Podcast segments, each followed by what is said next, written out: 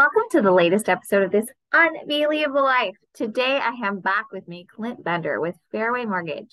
So today, Clint and I are going to tackle some breaking news regarding what we discussed last week about the situation of rates and fees getting worse for high-score buyers. Clint, take it away.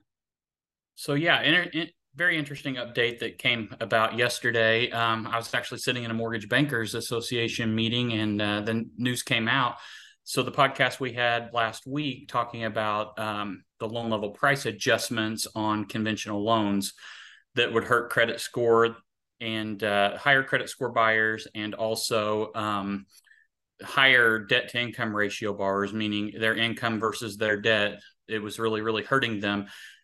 And of course, what we talked about was the government saying that it was to help lower credit score buyers get into more homes. Well, actually the National Association of Realtors and the Mortgage Bankers Association nationally both lobbied Congress last week and earlier this week, explained to them, showed them numbers that this just isn't going to work. But finally, Congress decided they recommended that this get terminated and rescinded. So it was actually rescinded. It's definitely going to help the people with the higher debt ratios that might have good credit scores. Those are the people that was hurting the most. So they're actually changing that. They got rid of that rule and rescinded it as of yesterday. So everything's good there. So May 10th, it was taken care of. So now it's back to the regular spring buying season. So it's very, very beneficial to us now, especially when it ramps up. I'm glad that it only went about a week before they made the change on that. But it took the National Association of Realtors and Mortgage Bankers Association nationwide to basically say, this isn't going to work. It's going to hurt more homeowners than it's actually going to help. So they rescinded it, and it's definitely going to be better for buyers. And we're excited.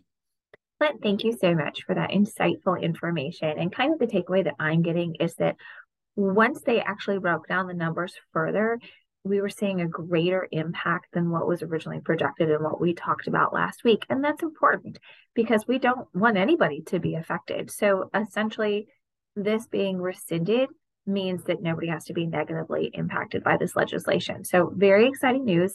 Huge shout out to the National Association of Realtors and to the mortgage organization, both of which that lobbied to get this rescinded.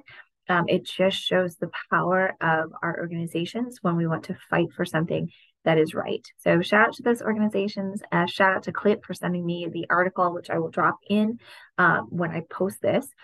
And I just want to thank Clint, as always, for coming on and being our expert of information.